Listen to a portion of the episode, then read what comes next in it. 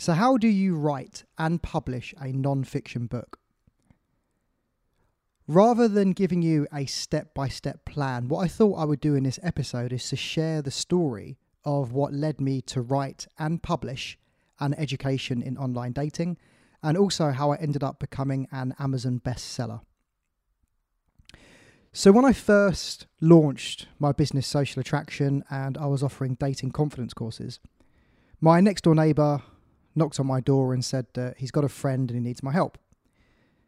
Now, this guy's name was Martin Culverhouse, and he was a self professed ladies' man. And for his whole life, he had dated many different women, and this all spurred from a relationship that went wrong. And he ended up bringing up his two kids by himself, ended up becoming very, very successful. Now, what had happened over the years is that he'd put on weight and he'd begun to just fall into a spiral of negativity in his life. So, what he wanted to do was to spruce himself up and he wanted to recreate himself. He said he needed a new character.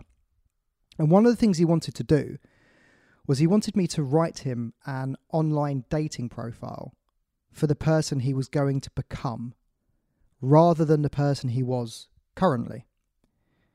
And that's an interesting idea. It's almost like setting yourself a goal and then putting it out to the world, and then you're accountable to live up to it. Now, at this period, probably six or seven years ago, I wasn't a very good writer and I'd only really been reading avidly for about three years, and my ability to articulate thoughts on paper are nowhere near what they're like now. So I decided to contact a friend of mine who was a screenwriter, and this is a very talented screenwriter. His name's Daniel DeHaan. And basically, we ended up working together and we wrote Martin's new profile. Now, here's, here's the interesting part of this beginning part of this story is that when Martin published his dating profile, it became one of the most successful dating profiles online. And just to give you some statistics to back that up, most people, or most men, when they're online dating, have to send roughly five to six messages before they get a single reply online. So it's a bit of a numbers game because what online dating companies don't tell you is that the majority of users are male. So what we decided to do when we put this profile live was we put a, a call to action in there that basically allowed a very easy way for women to get into contact with Martin. And when he put his profile live, he ended up getting, I think, 12 messages in the first hour. And then as time went on, he just got inundated with message after message after message. So Dan and I decided that, you know, perhaps we should be writing these profiles together. So we did. We set up part of a branch of social attraction, writing dating profiles for people. And this is it's an interesting concept, this because you're you're kind of stuck when you write these profiles because you can write people to be characters and bring out their best attributes and to get dates. But the problem is, if they don't turn up that way on the date, then ultimately they're going to be disappointed and waste a lot of time. So there's that fine balance because you don't want to paint them too well because they won't live up to expectations. But also, if you don't allow them to stand out from the crowd, then you find yourself in a situation where they're not getting enough dates. So that was an interesting challenge that we that we faced when we were writing these profiles. So Dan and I wrote these profiles approximately for about a year, and then Dan had an opportunity to move away and focus more on his screenwriting. So we made a decision. We had a six month window, so we had a deadline which is one of the most important things you can do on any task is to have a fixed deadline. And we had roughly six months. So we had a deadline.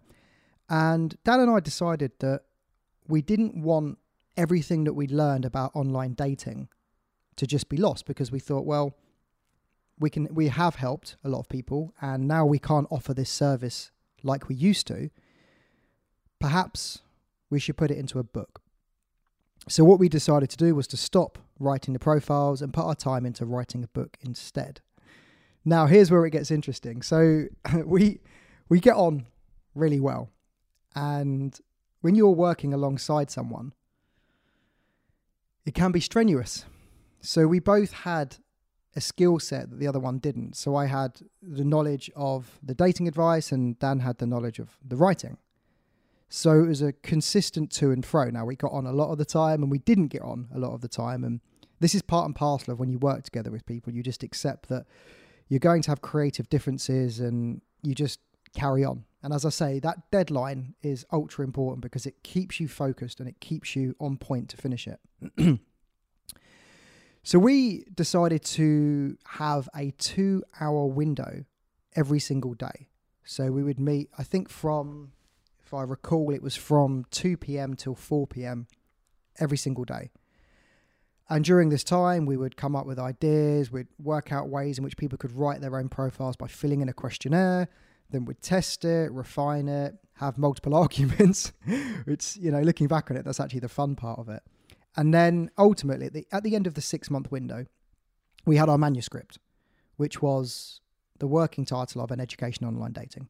Now, when Dan moved away, we, we actually put the book on ice. We didn't do anything with it for, for two years, which may sound like a long period, but Dan moved away and social attraction was just booming with the dating confidence courses I was running. And we had this manuscript, didn't really know what to do with it. We thought, well, at some point we'll we'll look to get it published. And as the, the wheels of time turn, Dan ended up living back in my hometown for a brief period of time. And when he was back, we opened up the book, gave it a quick edit, and then we decided to just self publish on Amazon because we just thought, well, it's it's ready now. Let's just put it out there. We could try and contact publishers, but we don't really have the time to do that. So let's just put it online, and we did. And we we we published it, and within a week or two, it had gone onto the Amazon uh, bestseller list. And ultimately, now I'm holding the book in my hand. It, it feels kind of surreal. I feel proud that I'm I'm holding it. Now the thing is with a book is that it's an asset. So these are some things that are worth considering. When you do a podcast or when you write a blog, they go out there to the world and they're not physical real things. You, what I mean by that is you can't hold them, you can't touch them, you can't feel them, you can't see them, right? Because you're not you're not getting it. So with a book, the time to write it is actually a lot and it requires a hell of a lot of effort. I'd imagine for most books, really you're looking at a year. Because Dan and I work together, we could half that time, but really you're looking at a year of your time, couple of hours every day, and really putting the effort into into doing it properly. But one of the one of the sad things about writing this story uh, sorry, writing this book is that a couple of weeks before we published it, Martin Culverhouse, who was the uh, who was the first person who we ever wrote a dating profile for, actually passed away of a heart attack. So we ended up dedicating the book to him because without Martin, we would never have written the book. And the timing on that was just, it was just surreal, really, just to think that at that time, um, we hadn't actually given him the finished book. We'd given him a manuscript to look at for his feedback. We didn't actually give him the finished book. So we thought it was the the best thing to do was to yeah, to dedicate the book to him. Now a few other things that we we did um, when we published this, we, we we sent the book out to a few different people to uh, to get some feedback. And there's um, on the back of my book we have an amazing testimonial by um, Ross Williams, who owns the UK's largest dating site. Um, so I sent the manuscript to him and just asked him for his feedback. we had an introduction written by Anthony Asquith, who's a renowned author.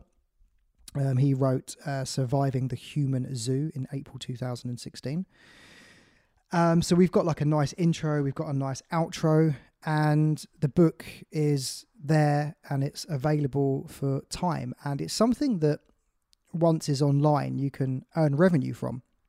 We have done very little promotion with our book, and it's earned a, a substantial amount of money. And my inkling with books is that you really need a series of them. So if you are looking at publishing books to monetize them, um, a vast majority of our of our money came from people contacting us after they'd read the book and wanting us to write the profiles for them and Dan and I ended up doing some of these remotely, and now I have a, a, team of people that can write these. So if you did want an online dating profile writing, then we we have a availability to do it. The first step would just be to grab a copy of the book because actually there's a lot of really good advice in there. Just as I flick through it, I just remember writing it and the arguments and, and stuff like that. So yeah, just to um, just to sum up, like a few of the key points about writing your own non-fiction book is that you have to have a deadline because a deadline makes you do it. So having a deadline in mind to hold yourself accountable, whether that's weekly, monthly, or yearly, can be up to you. But having a, a set deadline is important. If you're at a stage in your life where you're not a good enough writer, then finding someone who is and working together is a great way to bridge that gap as opposed to just not doing it. So that's something that I did, and that was uh, a wonderful learning experience. I learned a lot about writing through this ex- experience of, of writing this book alongside Dan as well, and I took those lessons through to you know, the rest of my life, which again was uh, was an interesting lesson. Now, also, what what do you write a book about? Because that's you know a lot of people ask that question, like, oh well, yeah, you know, but you you work in the dating industry, and you know you can you can write about that. I understand that, and I think most non-fiction books are how-to books. They're kind of guides and how to do things that you've learned how to do in your life. So, writing a how-to guide in a book is a really easy way of writing non-fiction. So, our book was How to Date Women in the Cyber Century, which again is a, a how-to guide.